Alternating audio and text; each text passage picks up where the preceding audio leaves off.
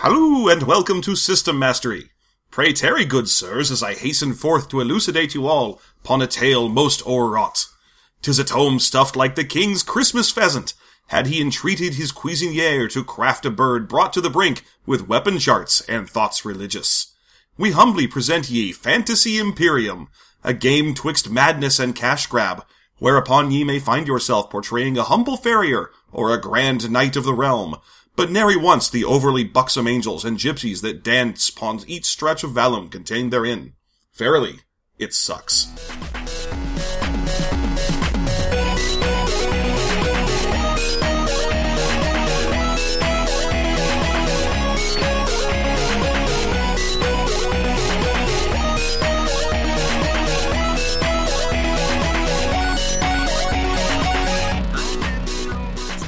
And welcome back. So, we were just talking about the amazing Spider-Man 2. John, what were your thoughts? You know, I don't hate it as much as everyone seems to want to. I thought there were definitely some high points in there. Uh, you know, you, it's a little disjointed, obviously, a little too much in there, but I think there's a salvageable movie in there. You think? Do you think it could be like uh, Spider-Man 3 from back in the Sam Raimi days, where if you were to just judiciously cut everything having to do with Topher Grace out, it'd be okay? Oh yeah, no, that was the main issue. Is you had Green Goblin in there when you really didn't want Green Goblin in there. Did you want more Rhino or less Rhino?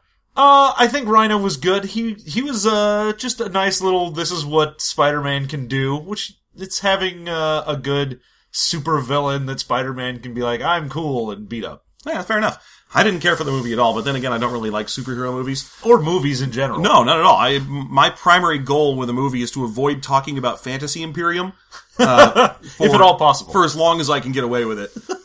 so, uh, so this week we, we we covered a book called Fantasy Imperium, uh, an interactive storytelling game of historical fantasy. Yeah, don't you dare call it a role-playing game. This isn't an RPG. This is an ISG. Yeah, it, goes right out the gate to tell you that it is an ISG or interactive storytelling game, which is different from a role-playing game because it's um, Shittier it's because it has more. Uh, charts.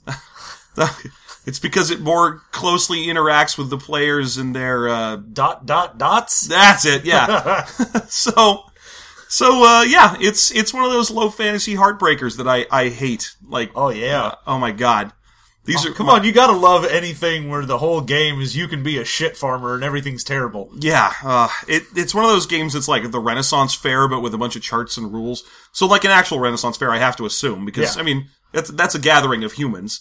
I have to assume that, that your basic Ren Fair is exactly as much arguing and and and uh, politics as any particular Tumblr page you were to go to. Yeah, probably. Yeah. So, anyway, um, Fantasy Imperium is uh, well, let's start with the cover. Yep. Okay.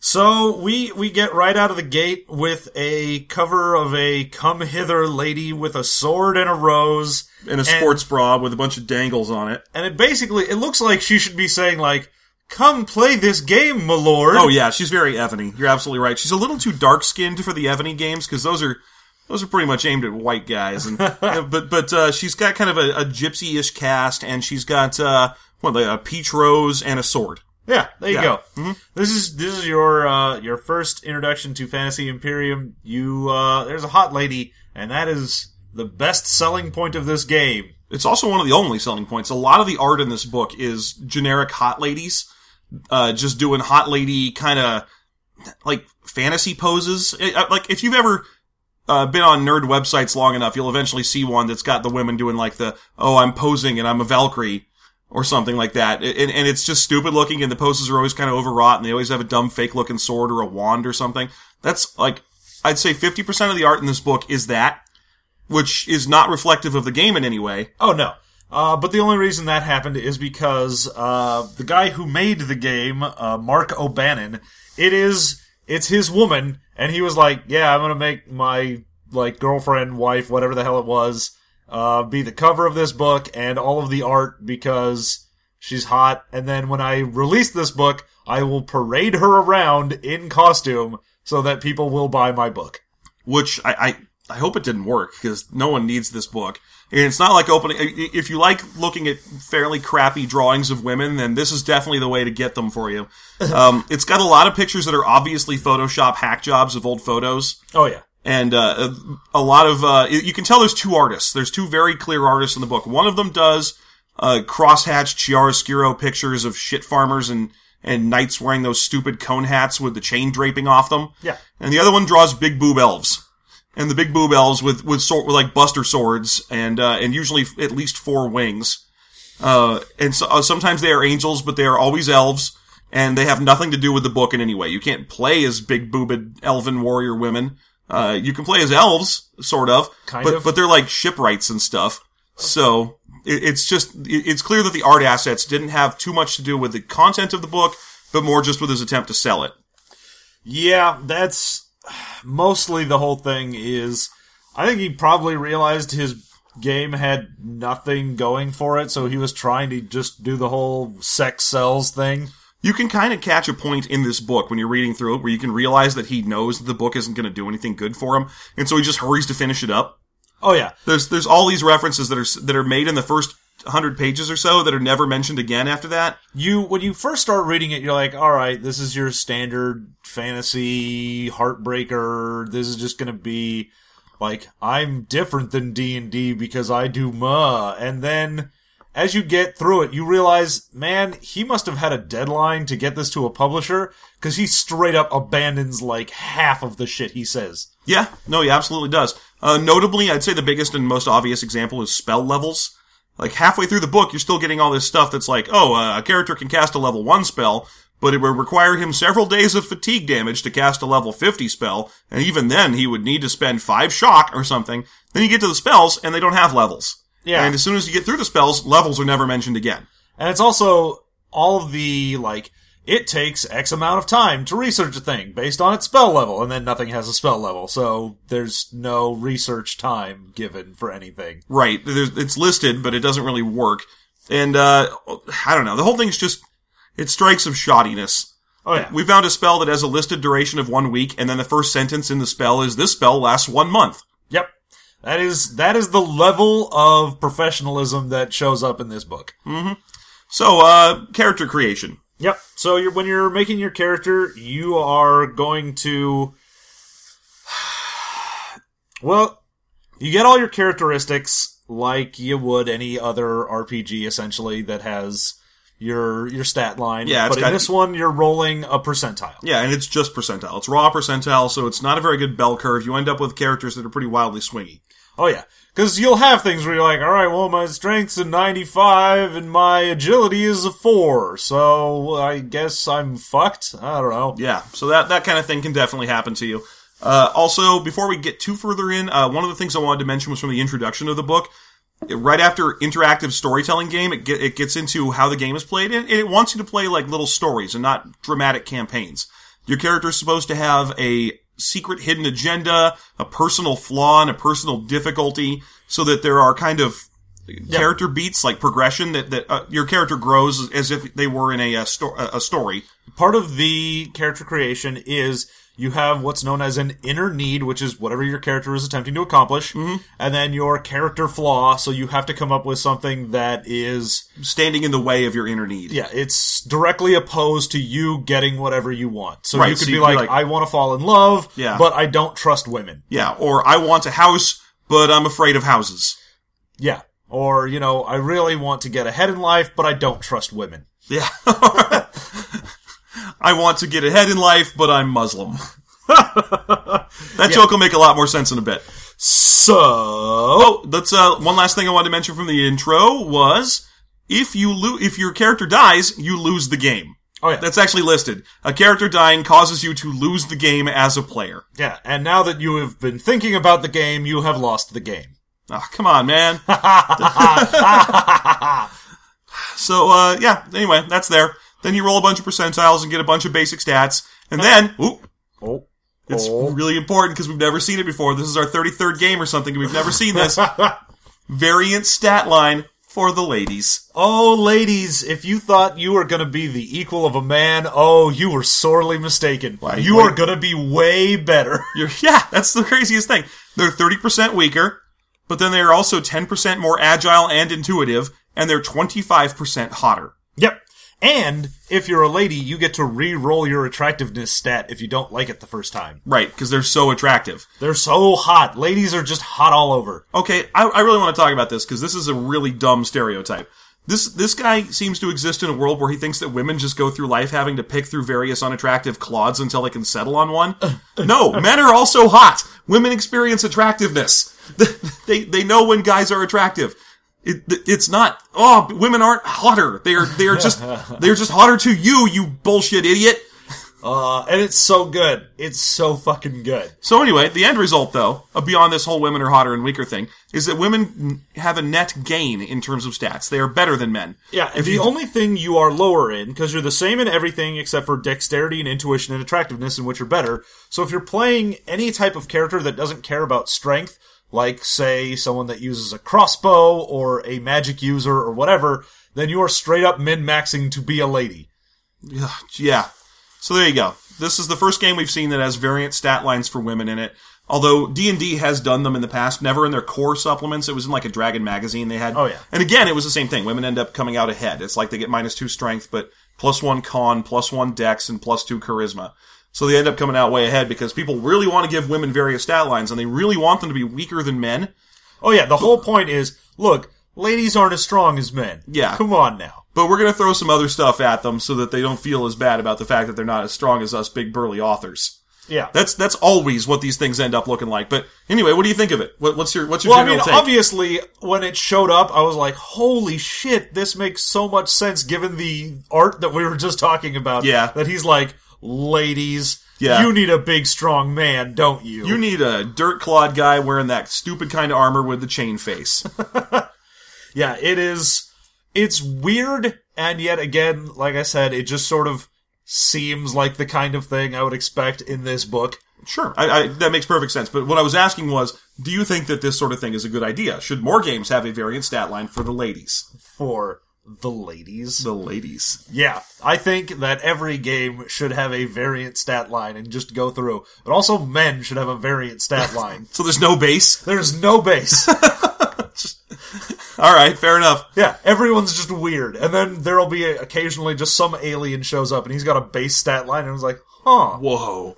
you're fair enough. So average. No, I don't even know why I was asking you that. Of course, women shouldn't have variant stat lines. If you want to play a big, strong woman, go ahead. This all the whole thing is based on a modern conception of how men and women interact, and it's bullshit. Yep. So there you go. Don't do that, fucking stupid Mark S. O'Bannon. We don't like you. Yeah, and so uh, the other wonderful thing is, so you get your dumb characteristics, and it's weird if you're a lady, and then you also have your skill points, which is again percentile based, but everyone gets a hundred plus a D one hundred, so you can end up wildly worse than other people in your party again by going like, oh, I rolled a ten, I have a hundred and ten skill points, point, and someone's like, I have a hundred and ninety three. Which is fine. Now, the way that you spend your skill points is that you pick a profession.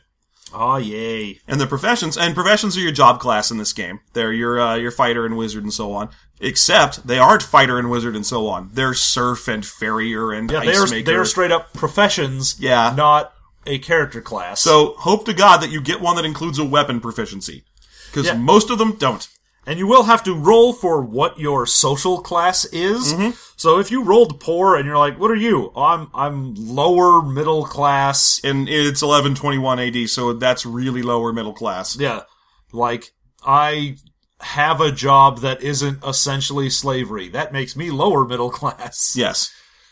So, uh, so yeah, and then you get to these stupid ass careers, and they're things like, uh, serf, slightly better serf, house serf, which I think we all agree is the worst kind of serf. Oh yeah, that house serf.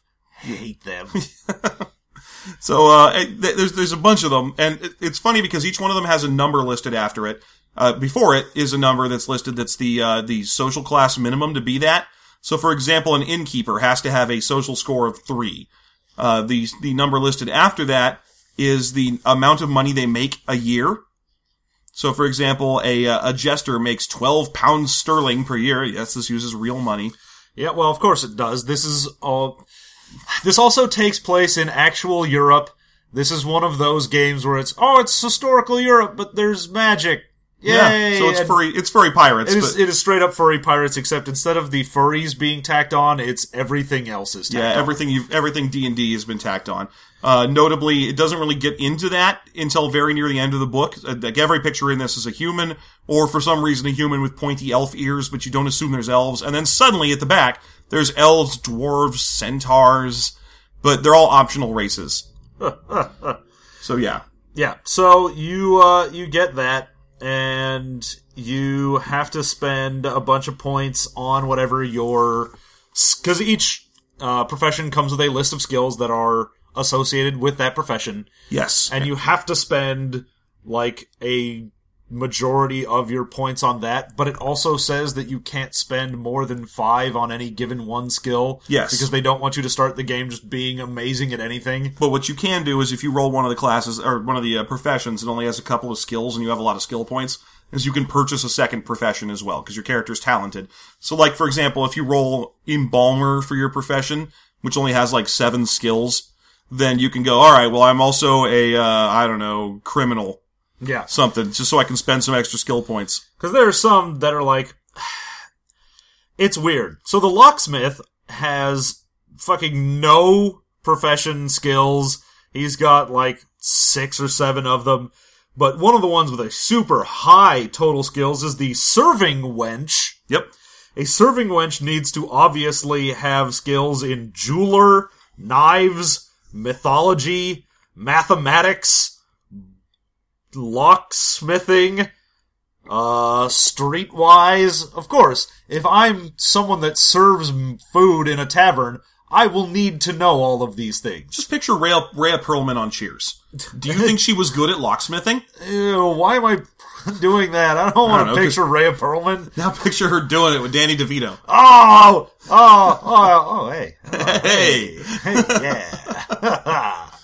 Anyway, uh, so yeah, she's probably not very good at locksmithing, but the, uh, you can tell exactly how many skills each one of these has, because the last number on the top of the page is if you were to add uh, all the skills together and then multiply that by five. Yeah. So for example, a scholar has 20 skills exactly because they have 100 listed up there. Hmm, hmm. so there are certain ones you can get where you can max them out and several where you may not be able to. For example, if you are in the Secret Service, which is one of the skills, it's the last one for some reason. A Secret Service agent has 160 potential skill points they could get. yeah, for some reason. Well, what the hell is a Secret Service person doing in 1121 AD anyway? I don't even understand what that service is secret for. Like, are they trying to say you are like walking around behind the king, like with an earpiece? Yeah, a little dangly. Take a earbud, crossbow bolt for him. mirrored sunglasses. I think it's supposed to be like Assassin's Creed stuff. Like you're a Templar or an assassin and you spend time trying to assa- assassinate the Medici family. yeah, but it doesn't actually say that. So No, I, I'm going to go ahead and assume that you are part of the secret service. But that that's just my first guess. Okay, so then it gives you the list of what all the skills do, all of which are one little sentence. So like skiing, the ability to ski. Oh yeah, physician, medical practice. One of them uh, is sensuality, and that is the ability to sexually satisfy another person. I think it might actually say a person of the opposite sex too. I don't, I don't want to no, say. it's it's to sexually please another person. Okay, yeah, to sexually please another person. I, I- I thought that was kind of funny. I went back through to check which classes have that. Like, you know, can farmers sexually please other people and so on? No, only courtesans. The only people in the world of medieval Europe that are any good at fuckifying are uh, prostitutes. Everyone else is bargain basement at best. Oh yeah, Yeah. ain't nobody know how to use they dick. Yeah. Also, I, I just for fun, I was looking up what courtesans are all about in this game, and there's a section where it gives you the stats on hiring them, and they are priced out based on their attractiveness percentage. Yeah. Pretty fun. So you can get you can get 500 one pound hookers or one 500 pound hooker.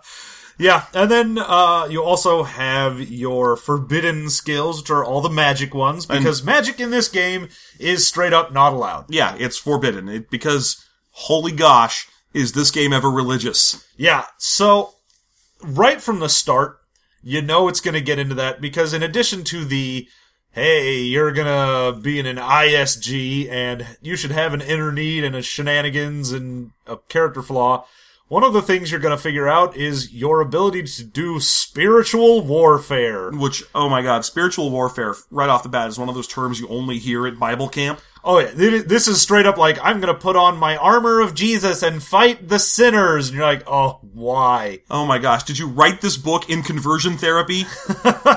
So the whole thing has constant uh, references to God and mostly Christianity and how anything that isn't Christian is evil. Yeah, go, let's let's skip to the back real quick. As long as we're talking about this, let's skip to the back real quick and go to the bibliography section. Just just read what you were telling me about earlier. So in the bibliography, it's got a whole bunch of different things under all of his various headings for like, I use these books to research ma. And under Islam, it has Islam and terrorism, Islam unveiled, why I am not a Muslim. And you're just like, uh, Whoa. All right then. Then meanwhile, there's another section where the only re- reference is the Bible. I'm sure. I, I- I- Yeah, Christianity, the Bible, the only book you'll ever need. the good word. So, so yeah, this this book is the most religious book I've ever read, and I've read the Bible. it's it is weird. Like I understand that he was going for like actual medieval Europe and he wanted it to be like, yeah, if you practice magic, it's witchcraft and we frown upon that here in medieval Europe. Yeah, I, okay. I read a portion portion of this on a long car drive the other day, and I happened to get to the religious section, and I thought I was losing my mind or falling asleep on the road because there's three pages at the beginning of the religious section that's just like, what powers do do uh, enemies of the fallen angels use? Uh, the fallen angels use the powers of hate, despair, thoughtlessness, cruelty, And with their powers combined, and then I am Captain Islam. yeah, enemy er, enemies of the fallen angels use the powers of hope, trustworthiness, loyalty, bravery. None of this does anything. It's it's literally just some Sunday school for you. Yep, no, there's a lot of like you need to have your piety in case someone tempts you away from the path of righteousness, and you're like, well, did that did that have a mechanical thing? No, I was just letting you, the reader, know Yeah. that you should stay on the path of righteousness. This book has something like four different stats your character has that are just religious stuff.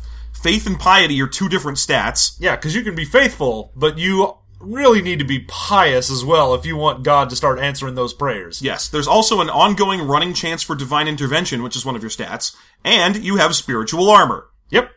So the the whole uh, piety thing is really amusing to me because it affects your ability to get your divine intervention percentage, and divine intervention normally in a game ends up being like a ridiculously high level cleric spell Or it's a 1% chance to not die sometimes. Or, Like, yeah. Yeah. The, a lot of games have that roll. Remember, we did one of them earlier where we Yeah. had like the god roll too. Oh, it was uh, Synnibarr. Synnibarr had a base 1% chance for your god to go, no, you don't die. Yeah. No, there's there's always the chance in some games where they'll make it either divine intervention is like a once per session or per game thing. Yeah. A, a good thing will happen or bad shit won't happen. Or it's a ninth level spell that. Or it's yeah, straight up a mechanical thing. It's an equivalent of wish usually. This is just, hey, every time you pray, there is a percentage chance that God will answer it. Which is awesome because it boils it down to if God didn't answer your prayer, it's because you didn't uh, have enough faith slash piety. or enough uh, cho- uh, points added to your divine intervention roll. Because every time you do a specific prayer thing, and it has them listed like, you know, Station of the Cross, Hail Marys, Our Fathers, uh, making a sacrament, e- uh, eating e- eating the, uh, sa- what, what do you call that when you eat the wafers and so on? Is that, Doing communion. thank you, doing communion. One of us had a religious upbringing. You can kind of, yeah. Uh, and then it also has like you can get bonus points if you uh, call for the intercession on your behalf of certain saints. Yeah. But each one of these is adding a cumulative percentage chance to your divine intervention score. Then, when you pray, you roll on your divine intervention score and see what you get. So, for example, there's there's a penalty applied based on how hard the thing for well, it would, it would all be easy for mighty God, but how stupid the thing you're asking for is. yeah. It's how how hard is it to convince God to actually Yes. do this dumb? Thing? So, thing for example, there's a plus twenty five percent chance if you just want to find your true love. Aw. Aw. But if you just want someone to die, that's minus 150%. Don't worry about it though, because you can get way over 150%. Just spend a bunch of time praying and the next time, or praying to God for no good reason. And then later, pray for him for your friend to die. And, uh, then he will. Yeah.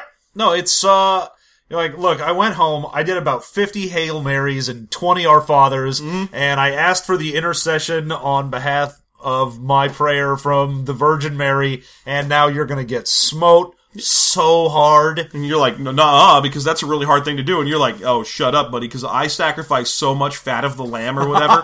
you have no idea. Yeah, it boiling down the the one true god into a percentage chance to do your dirty work is kind of amazing.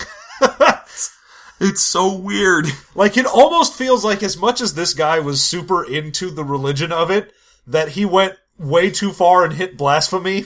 Yeah, no, it definitely is. Seeing as how God just has a base chance to help you or not. Oh yeah. And the weird thing is, it's harder for him to like do things that would actually be good. So like the ones at the very start are like, oh, I want to find my true love. I'll get a bonus to it. Or like, I want a couple dollars. All right. Well, that's not too hard. But if you go into like, I need help against a fallen angel. It's like, oh, dude, that's a minus 112%. Yeah. Why would he ever help you against a demon? Those are really complicated for him. He hates those. They remind him of him screwing up earlier. Yeah, he's gonna have to like put on some sandals, get out of bed. Oh, he hates that. Turn off the house. He always forgets to turn off the house lights. um, okay, this whole thing made me because, I, like I said, I read this a couple days ago. Uh, right after that, I, I got a Facebook post from a distant family member. There was one of those please please pray for like my my mom because she had been in a minor car accident, and they were like, uh, the Lord saw fit to have her going slowly in a, in a safe neighborhood and hit a pole instead of a person. But then, uh, but then her airbag didn't deploy. But then the Lord saw fit to make sure that her injury was only a minor sternal fracture. and I was like, okay, how come every time a good thing happens, you started with the Lord saw fit? How come the Lord didn't see fit to deploy the airbag? Or, you know, to have her, why did he see fit Well, you see, the Okay. deploy an airbag is minus seventy five Exactly. percent. I saw the whole thing in these chance things because I just read this book. I was like, oh, well, that makes perfect sense. She did a bunch of praying beforehand, and the Lord saw fit to keep her from dying, but also, yes, to have her black out while driving. Well, yeah. Well, obviously she uh, she hit the pole because that was a fate chance that went off. Yeah. And uh, Fate. Did you find? Did you ever find the fate table? no, I could not find it. It's again one of those things in this book. It mentions you have like fate points, and you'll have a number of fate points, and every time a major event happens, that's a fate point, and then it doesn't go on to describe what the actual table is or anything in the book. Yeah, there's no table. There's no fate table in there. Your character starts with a D6 fate. Yeah. And these are points of, of fate that might happen to you. And there's all these rec- references to various types of fates that might occur to you on this page about fate. It's like, some of these fates might be beneficial. Most of them are not. Because you live in shit Europe. Um, Yeah, probably your fate is get bitten by something Yeah. and have it be infected. your last fate is to die. You're, that when you only have one fate point left, if you roll fate, if fate occurs, and it's like a 5% chance per year that fate happens to you, and you only have one fate left, then your fate comes up as die. yeah, because that's- everyone's final fate. That's everyone's final fate. So then, then it has a couple ways that you can gain and lose fate, but they're very arbitrary. Uh, the first one is just your storyteller may determine to give you some fate or take fate away. Oh yeah, and it's it's no like it doesn't even say it's an arbitrary thing, but it doesn't say like he might give it to you if you're good, or he might if you prove yourself valiant or righteous, give you more fate or take away fate or whatever. Well, yeah, and then the next thing is whenever you are the target of or the caster of black magic, you gain a point of fate. which just is great because it means that the black magic users are straight up going to live forever. No, they're not, because death is still something on the fate chart. You'll still eventually roll death. if you have 18 fate and you roll on fate, you can still just die. Because it's just one of the things. It's just Oh, yeah. on your last fate, you, you don't roll. So, I don't, okay, but, and then there's no chart. There's no chart, so there's this whole section of fate point stuff that does nothing.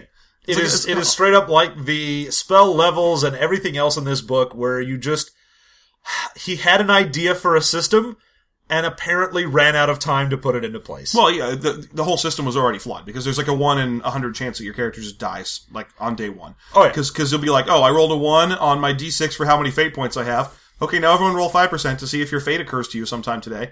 Okay, I rolled a a five percent. Oh, great, you only have one fate point. You die. yeah. Roll another character. And that yeah, anytime you've got a game where it's like, all right, we started the game.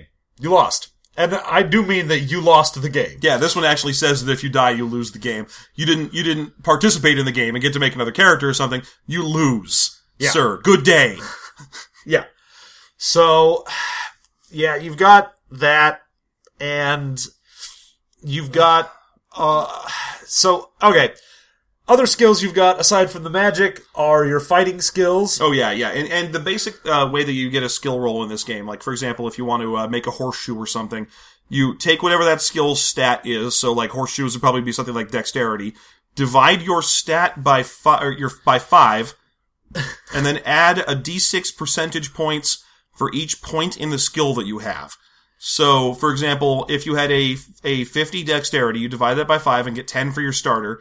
You put five profession points in it, and then you you get five d6 extra percent to your chance to make a horseshoe. So it becomes 10 plus five d6 percent. And then every time you want to add a point to that skill, you spend an XP, and then, and you, then you have a chance. A chance to get better. So every time you try to spend XP in this game, it's a gamble as to whether or not it'll do anything. and the higher your uh, percent skill in a given uh, skill is, the lower the chance is that when you spend an XP on it, you'll actually get anything out of it. Also, the less you get out of it. Oh yeah, Uh, you get 1d6 if it's under 50%, 1d3 if it's under 80%, and 1% if it's over 80%. yeah. And so at that point, you're also trying to roll over 80%. eighty percent, and then if you manage to roll over eighty percent, you get one percent. So you spend one of your blessed XP, of which you're supposed to get between 1 and 4 per session, to, uh, to roll a 20% chance to get a 1% better at your 20, and as soon as you do, you're 1% better at, at, I guess, hitting stuff or, or making things. Whatever. But then you're also worse at getting better at it. Yep. So uh, I guess that's fine. It makes, it makes some kind of logical, se- a little bit of logical sense. Like, Well, it, makes the the sense of all right, we want to slow down higher level progression, but they didn't want to change up and have it be variable XP cost. well, it represents. but at how, the same point, anytime you have a game where you're spending XP and get nothing out of it, that's just a recipe for pissing off your players. Yeah, it absolutely is. That shouldn't be there at all. But uh, it, I mean, I, I kind of get where they were trying to go. You know, it's it's like how a black belt can still get better at karate, but you know they're already a black belt. So uh, it, it's it's like uh, fine tuning is what you get to when you get to those high level. Uh, Yeah. But but the end result is just that your players get mad because they aren't allowed to be good at anything. But the the other problem is you can look at it and go, well, yeah, you don't want someone to just immediately jump up to be 100% in something. You go, okay, yes, but it also means at a low level, you're like, all right, well, I'm bad at being a, I don't know, farrier. I spend some points and I've only got a 20% in this and I rolled a 12. Well, fuck. I spent an XP and I don't even get my low level thing up. Yeah. And if you got four in a session and managed to roll poorly for all four, then you did nothing. Yep. Yep. Okay. Uh, combat in this game. Is divided up into a shitload of different types of combat skills. Yep, you got like ground combat and rapier combat, but then rapier is divided up into Florentine rapier, rapier with a dagger, rapier with a cloak, rapier with a lantern, two rapiers, and each one of these is its own fighting style with its own set of moves. Oh yeah, if I know how to use one type of rapier and I pick up some other type of rapier, I have no idea what the fuck I'm doing anymore. Yeah, and, and woe uh, unto you if you attempt to fight a left-handed guy. Oh yeah, no, the whole thing is there are I think like five different categories of combat, and within those, probably about twenty different subcategories, and each subcategory is its own skill point sink. Mm-hmm.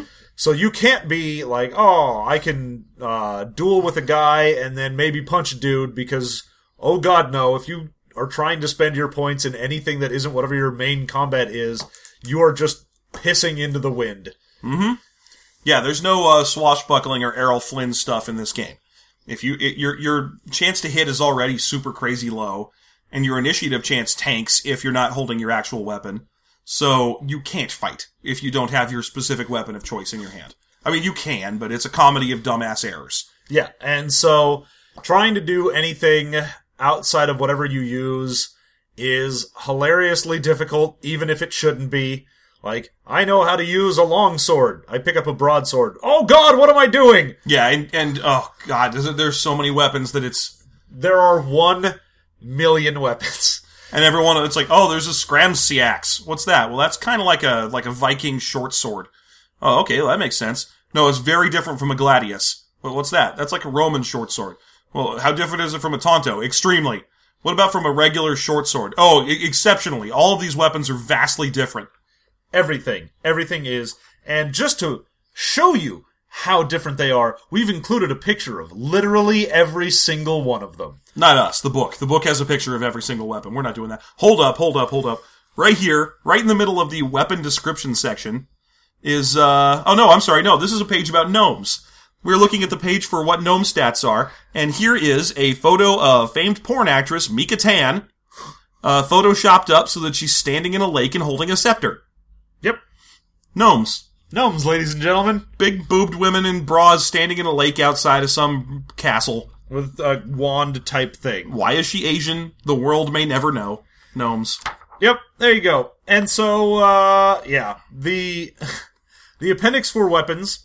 There are 568 different ones, and it will give you a little picture of each of them.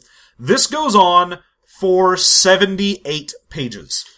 Remember how when we used to play second edition D and D? I never played with you, but I, I know that every Yeah. single person who ever played second edition and D and D had this story.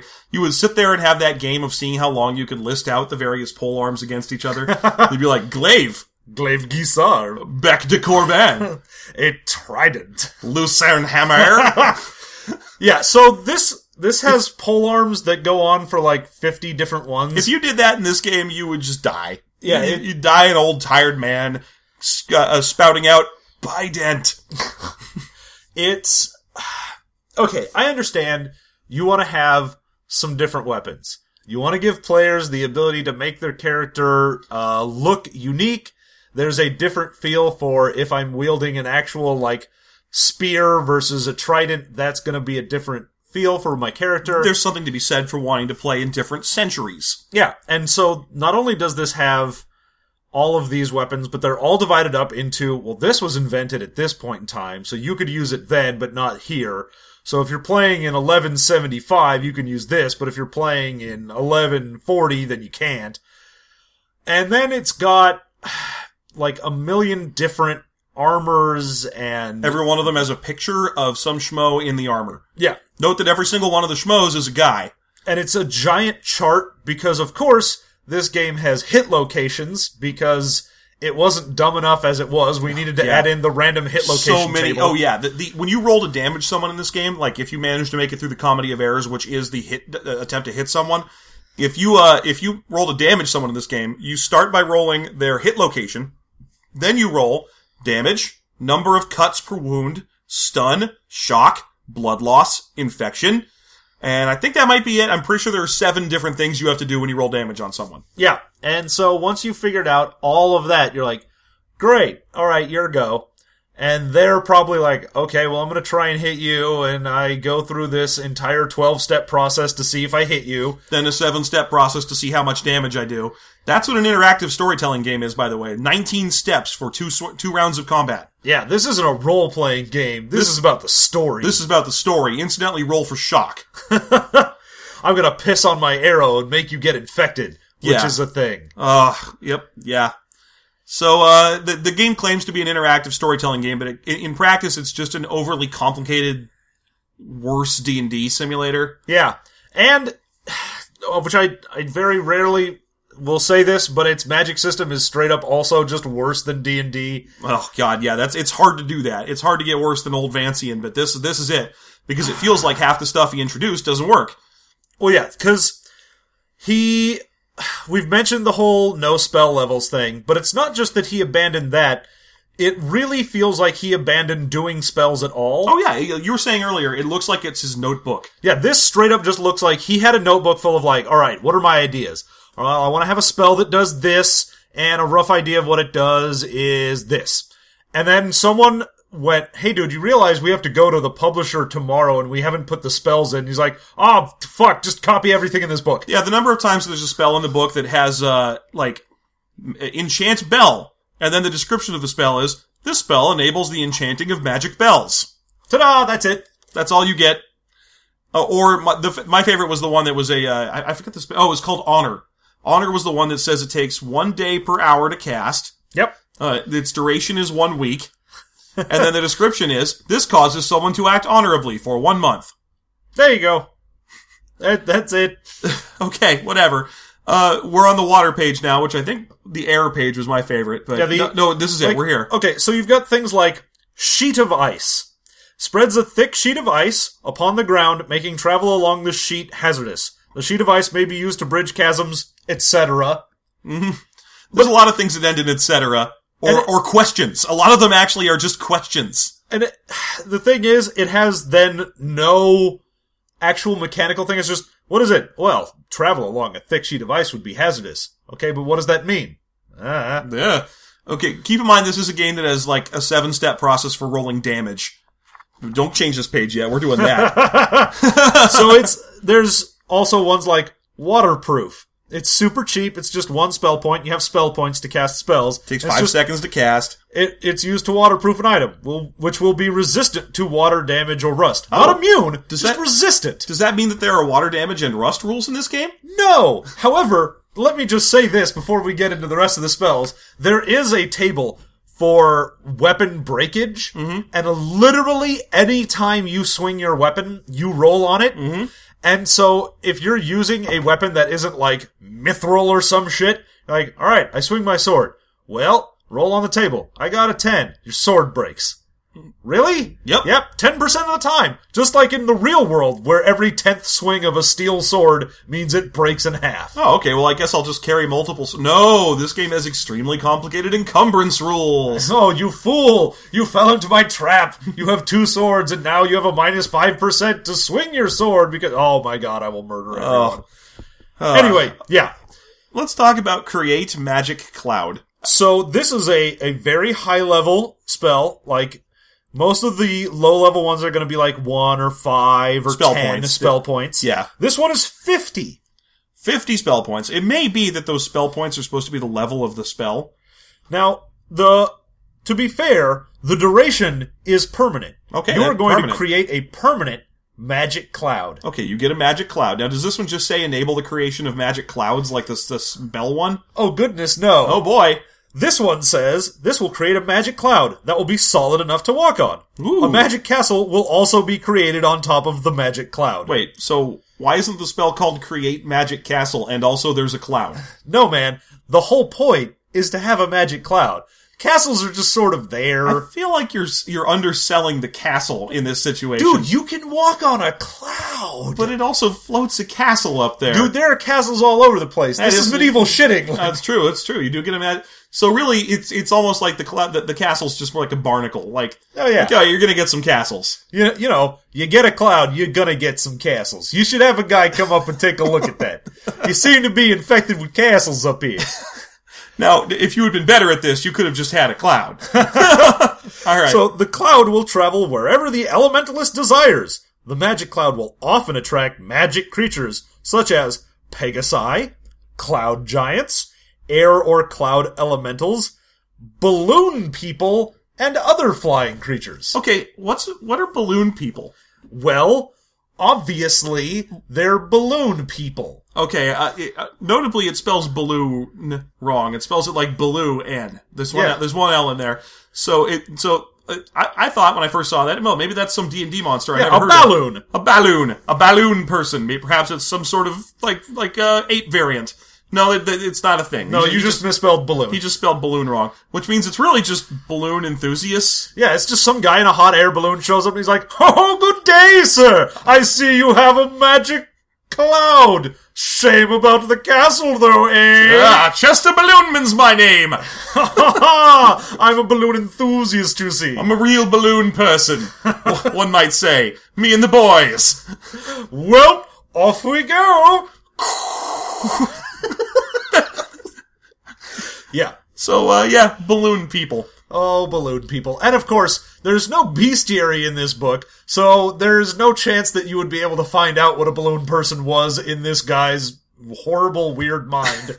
Or, for example, what a lycanthrope is, or a vampire, or a ghost, or a witch, or a fairy, all of which are things that are dir- directly mentioned by other spells. there are straight up spells that will turn you into a vampire or a lycanthrope, and it just says, after 100 days, the subject of this curse will become a vampire. Okay, well, what does that mean? Well, it means you become a vampire. Fuck you, you figure it out.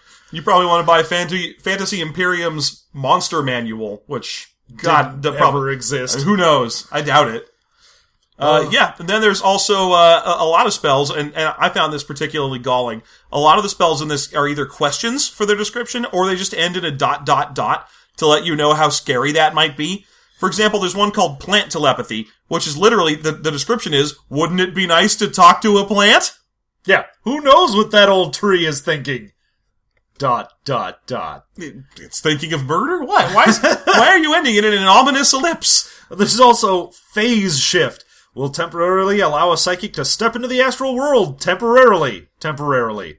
He may travel as long as he concentrates, but will not be aware of the physical world and could return in the wrong place. Dot, dot, dot. Anytime he wants you to fuck over your players, he adds a dot dot dot to the end of that sentence. Like, uh, Gene are difficult to bargain with though, dot dot dot. Yeah, so considering he already has his entire world set up that did you want to learn magic? Okay, well, everyone hates you and wants to kill you. Yeah, because you're a practitioner of the black arts. It's outlawed by everyone, and if you want to learn it, you've got to find some horrible old necromancer, and the necromancer is just as likely to kill you and use you as components than to teach you anything. Mm-hmm. But if you do learn it, then congratulations, you have been cursed by God forever. Yes, absolutely. This game literally tells you that you are wrong if you've practiced these. And, and this is like half the book, is all these spells that you shouldn't cast. Oh yeah, no, if you flip open this book to a random page, you have about a 50-50 chance of either getting a picture of some bow or a spell page. Mm-hmm. Because they take up about as much real estate in there, except the book straight up doesn't want you to use magic. Okay, I want to I want to give you my very favorite spell in the book real quick before we get out of spells. Okay. Um, and it's called spell casting, and that's a spell, and it's for enchanters, and it's uh, it costs whatever the spell you want to cast costs plus twelve spell points to cast spell casting, and spellcasting enables a caster to cast a spell at a target. So it's a spell you need to cast to cast a spell you'd like to cast that only enchanters can do. So I don't know if that means everyone else can't cast spells because they can't cast spellcasting to cast the spell they'd like to cast through spellcasting, or if that just means enchanters can cast spells, but only if they cast a first spell to start their spell to cast the other spell. Who knows? I, I don't know. I don't know why it's in there. It sure seems like it's just a note that got left into the ga- in the game. There's just weird shit in here Yeah. throughout the entirety of the magic section. There's also an, an, a, a fun note that for uh, summon angel, if you use a circle of summoning to bring in an angel, it has a mention of angels are immune to circle of protection spells and circle of binding spells, which is interesting because on the same page is a circle of protection angels. Yep. Which obviously means you have a circle of protection angels. Yeah, yeah, it's protection angels arranged in a circle. They're not immune to being in a circle. They're just immune to circle of protections against them. Exactly.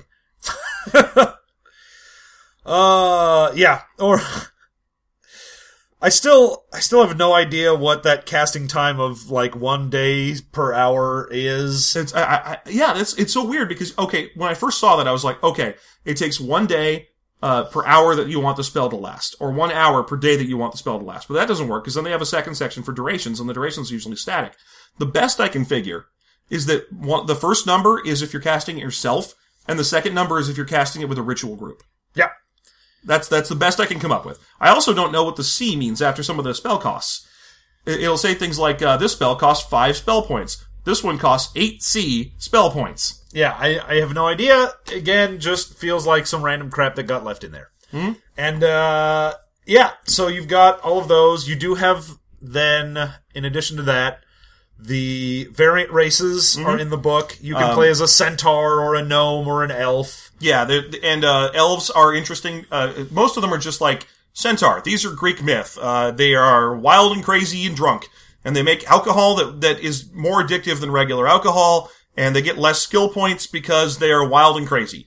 Uh, dwarves, dwarves are stocky, and they live in the in the in the mountains, and they cast curses on people that are very strong curses And they covet gold. and they covet gold and and uh, yeah but elves are people that chose to wander out of paradise instead of following the same path of, of humility and sin that humans have in the face of god so they are creatures that exist outside the religious spectrum and as such they suffer fen- penalties to faith and piety um, they are not necessarily condemned to hell but they are also not allowed into heaven that he turned elves into a weird religious thing Yeah, I'm like, that, that is odd. I don't even know what he's, he would be drawing from for where that. he's going with that. Yeah, isn't that weird? It's I, I know it's like is it pre old uh, pre New Testament people like is he talking about like Enoch who who He's talking about the uh, transubstantiated the, or the virtuous pagans, Ah, the some- ones that stay in hell's antechamber. something maybe I, I guess if Hell's Antechamber is 11th century Europe, which Well, I mean, come on. yeah. so anyway, that's that's all in there. There you go. Yep. Then uh, after after I, I thought I was gonna have to read this book for three more days because I finished the end of the spell section and the variant race section. Turned the page and it was just a list of spells by category. I was like, all right, let's go through that. A list of spells alphabetically. Okay. A master list of spells by number. Okay. Skip through that. So the same list of spells two or three times. Then a list of weapons by century. Yeah, so the book is roundabouts uh, like 400 some odd pages, like 430. And I would say at least half of that is just charts and lists. And, and a lot of, and, and lest you think that most of these lists and charts have anything to do with the game, don't, don't worry. There's plenty that don't. There are five pages of single type chart that are just lists of medieval food. Oh yeah. And does does food give you a particular bonus or penalty? Nope. It's just perhaps you'd like to know that, for example, that you could purchase nahoni, which is some kind of grits dish, for five coppers. Uh, good. That's great. I'm glad I knew that. Yeah, yeah. It, there's so much of that. Like it's vaguely interesting, sure. Like if I wanted to read about cool medieval food, but the problem is, if I wanted to read about cool medieval food, I wouldn't want to read it in a line item list that's that's five pages long, that's in a role playing game. Yeah. You know, uh, most of these fantasy type games will be like, all right, the average cost to buy a meal that's bad as this, that's decent as this, and that's good as this. Yeah, Just and they, go they, on. they've abstracted it to the point where it's done for like the day or the week. Where they're Yeah. like, oh yeah, if you want to eat like a king for a week, it costs you five gold crowns. Yeah, great. Okay, wonderful. But this is straight up like, well, what did you order? Here's your menu. How much money do you spend? Yeah. Do you buy the extra good grits? Parsnips, you say? Are they stuffed? Perhaps with sumac?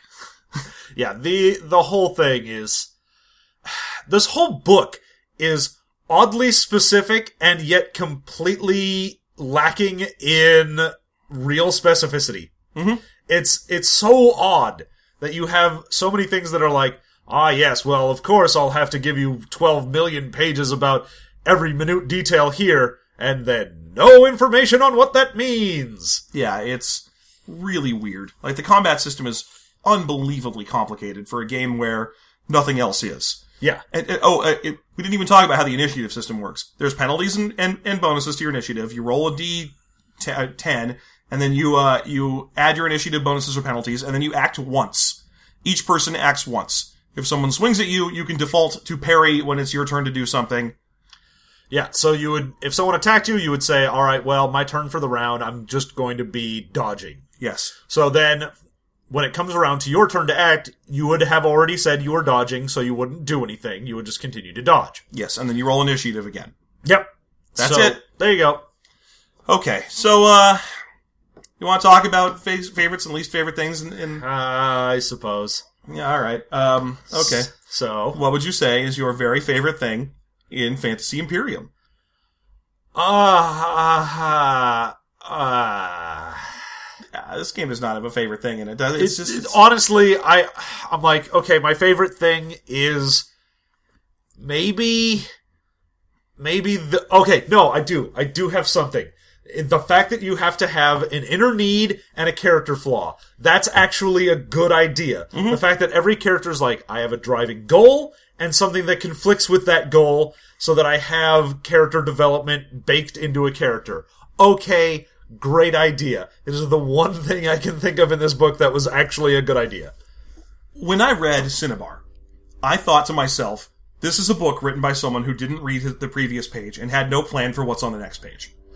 Until I got all the way through it, and then I could kind of see, like I was looking at an Elder Scroll. I Yeah, could kind of see the the gestalt. gestalt. Yeah, I was like, oh, oh my god, it all connects in stupid little ways. It all makes sense now. He's not mad. He's not a madman. He's just mad genius Raven C.S. McCracken. He's hyper sane. Yeah, no, that's sometimes I see in the fifth dimension. That's that's that's him. This book is literally written by someone who had no idea what the next page was going to be. He had a lot of plans for what the next page was going to be, but they never come to fruition. Yeah. And so, so uh, that- so your favorite thing in this book, then? Oh, here's my problem. My favorite thing in this book is the spell list because it's so bad, and I love reading it and being like, "Oh my god, that doesn't work." Wait, no, that wait, hang on. You didn't you didn't finish reading this before you wrote before you wrote it. Oh yeah. No, I. I mean, I love the spells for how bad they are with Yeah. their like one sentence vague description of what happens. Yeah, you create magic wells, not bells. Wells. That bells is a different spell. Yeah. You can create a magic well. What's a magic well? It's a well. that- It's Uh, It's magic. Ma- it's- it's- it's got magic. Magic to it. It's yeah, magic well. It's a magic well. Like, what, does that mean it produces water forever, or it's a magic? You, what do you want to produce magic What do you water? want me to hand hold you in the bathroom too? Come on now. It, it, it just makes magic wells. You know what a magic well is. Come on. Jesus, well, haven't you had any education? Yeah. How are you even reading this book? So my favorite thing in this book is finding the bad shit about this book. It was it was an amusing read. Just be like, that doesn't fucking work. And I feel bad because that means my favorite thing is a bad thing. So I'm also gonna say, um, So the your least favorite thing in the book then? oh no, I want to I want to have a legitimate favorite thing and not say that my favorite thing is that the book is terrible because that's Well, no, you can say your cop-out. favorite thing is the spells because that shit is le- legitimately hilarious. Fair enough. I'll go ahead and stick with that. Let, let's stick to the program then. What's your least favorite thing about this book? Least favorite thing about this book? Uh, do I want to go with? Well, let's let's go with the the horrible religious aspect of it. Okay. in the fact that it takes religion and boils it down to percentages and hate of anything that isn't that religion. Yes. Which, I mean, okay, sure, fine. You're trying to do a religion that's representative of the old medieval school of thought where you straight up had the crusades and shit like that. All right, great. But you're still, as the author writing it to be in that tone, which sort of gives your I give a seal of approval to hating everything. Yeah, okay. Uh, oh, he's writing about medieval Europe and also a little bit of medieval Asia. So there's he mentions the Moors, he mentions Turkey, he mentions Spain, and, and so on. And, and what that means is that there are a bunch more religions that he's he's got to be talking about, and he isn't. I mean, Greece and Rome are still big parts of this too, which means that all of their religions are also there. So the whole time you read through this religious section, oh, these spells work, but the God hates them, and these spells work, but God's like them. Is like, oh, and then he- there's only one school of magic that's okay for Yeah, priests there, there are priest spells, and that's it. and then it mentions that certain priest spells are also pagan spells.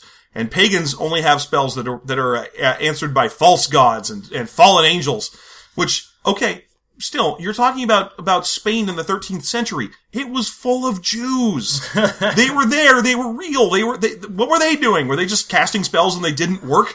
Because if you make, if you make your game under the, uh, the uh, concept that magic works and you can tell magic works, and that means God's real because God provides magic, that we've we've had this discussion Yeah. before. That as soon as you you put real gods into the world, Yep. it messes up the, your whole concept. Oh no, it's exactly like fantasy Italy, except that God is real and everyone knows. Well, yeah, but now you don't have faith. Like, you shouldn't even have a faith score, like we had mentioned with the Dark Earth thing, because there's no such concept as faith. uh, If you know for sure, I straight up prayed to God, and then it happened, I know God exists. Right, and then uh, visiting North African Muslims would be like, "Wow, these guys' spells all work, and it's because of this God." Well, I'm going to convert because if I don't, I'm a fucking idiot. Oh, yeah. So it it doesn't work. He broke his conceit. I hate that shit. So sorry, you didn't ask, but that's Yeah. my least favorite thing. There you go. Oh well, well, I, I don't want to give short shrift to this game's rampant, annoying sexism. So Yeah, there is also that. can, can we throw that in as well? And well, that was my other option, was either Yeah. the religious or the sexist stuff. no game should have variant stat lines for men and women. Uh, this Not game, to mention the full-on everything is cheesecake forever in here. And Yeah. I'm like, oh my Christ. yeah, men are men are knights, women are in push-up bras every single time. Oh yeah, no, there is there is no picture of them even trying to be like, oh well, here's a warrior woman. No, if a woman shows up in this book, she is there as a sex object. Yeah, she's usually an enchantress or something, and a lot of them are wearing super midriffy outfits. Um, and, and uh, there's there's a great example of an opportunity they had to put in some decent looking women, like as opposed to hot looking women. I what, what I mean is there are about 150 pages in the back of this book that are just armor. And every page is its own page of armor, like lamellar armor, scale armor, Yeah, there's a drawing of a dude wearing that armor. heavy composite plate, which means there's 100 pictures of dudes in the back of this book, and then one picture of an elf and one picture of a dwarf at the end of the list. Uh, No one is a woman. Yep. Not one of them. not a goddamned one. He could have, instead of drawing the same guy a hundred times, he could have drawn a, a woman warrior and made a little push towards being a little friendly. No, he didn't. Nope. All women living in medieval times are hot because they've re-rolled their, their appearance score. Yeah, they have a bonus to being hot and they get to re-roll, so every single person is hot that's a lady. Yeah, so they just wander around being buxom. Fuck you. Fuck you, book. Yep. Would you play this? No. Oh God, no. Why would why would anyone want to play this? There's a reason that there were like four copies of this at the local store. Yeah. What, what, what was it going for? What did we get this? And the thing is, it was going for like eighteen dollars because 'cause it's hardbound. Because it's a hardback book and it's huge. Yeah. And so people are mistaken into thinking, oh, there must have been a lot of stuff in this. Well, no, no, there isn't. It's just a huge book that sucks. Right. So, would you play Fantasy Imperium? Nope. Not even a joke about it. Yeah. I wouldn't play this game. I wouldn't wish this game on another person. It, it, it shouldn't be played. It shouldn't be existing. Yeah, I'm. I've never seen in the back of the book there are little ads for like get our DM guide, and I've never seen that. And I have to assume that he put this book out, and everyone immediately told him to go fuck himself when he wanted to put out another. If, if all was right with the world, this Yeah. book would have come out and anyone would have read it and been like, no, no, no, this is terrible. This is deeply anti-religious. never again. You're a horrible bigot and a terrible person and you shouldn't write books. Unfortunately, that's not the world of nerds. There's some nerds out there playing this game religiously and be like, yep, yep, that's what women are like. Yeah, there's some dude out there wearing a fedora, playing his knight, and going, "Why don't Milady like me?" Right. That's exactly what you've got here. This is a Renaissance fair simulator designed by a horrible sexist. The end. Hooray! Okay. Anything else you'd like to contribute? No, I think that pretty jolly well covers how awful this book is. I would only have an endorsement for Chester Balloonman. oh, Chester Balloonman, you are definitely going to be in an, another game. Mm, Chester Balloonman's going to be the Tree Demon's new boyfriend. I whisked him away from Synnibarr! Well, I guess this is better than living by that wall guarding a secret door forever. anyway, uh, this has been System Mastery. Uh, as always, you can find us at systemmasterypodcast.com, System Mastery on Gmail or Twitter or Facebook. Uh, feel free to leave a comment in the section below if you'd like to tell us what you thought of Fantasy Imperium. Um, if if you think that we're mean for calling this guy horrible, anything like that, please. you are Mark O'Bannon. Oh gosh, I hope not. We've already heard from several authors about how terrible we are. Uh, if you're Mark O'Bannon, please do not write to us, or, or at least have someone else read it first and then tell you it's a sexist, I- I- incomprehensible screed before you try and tell us. No, it'll be great because Mark O'Bannon will start off his letter to us with, I'm going to tell you exactly how awful you are, and then forget about it and not actually write that. perfectly fair. All right, that's been the podcast. Thanks very much, and have a good day.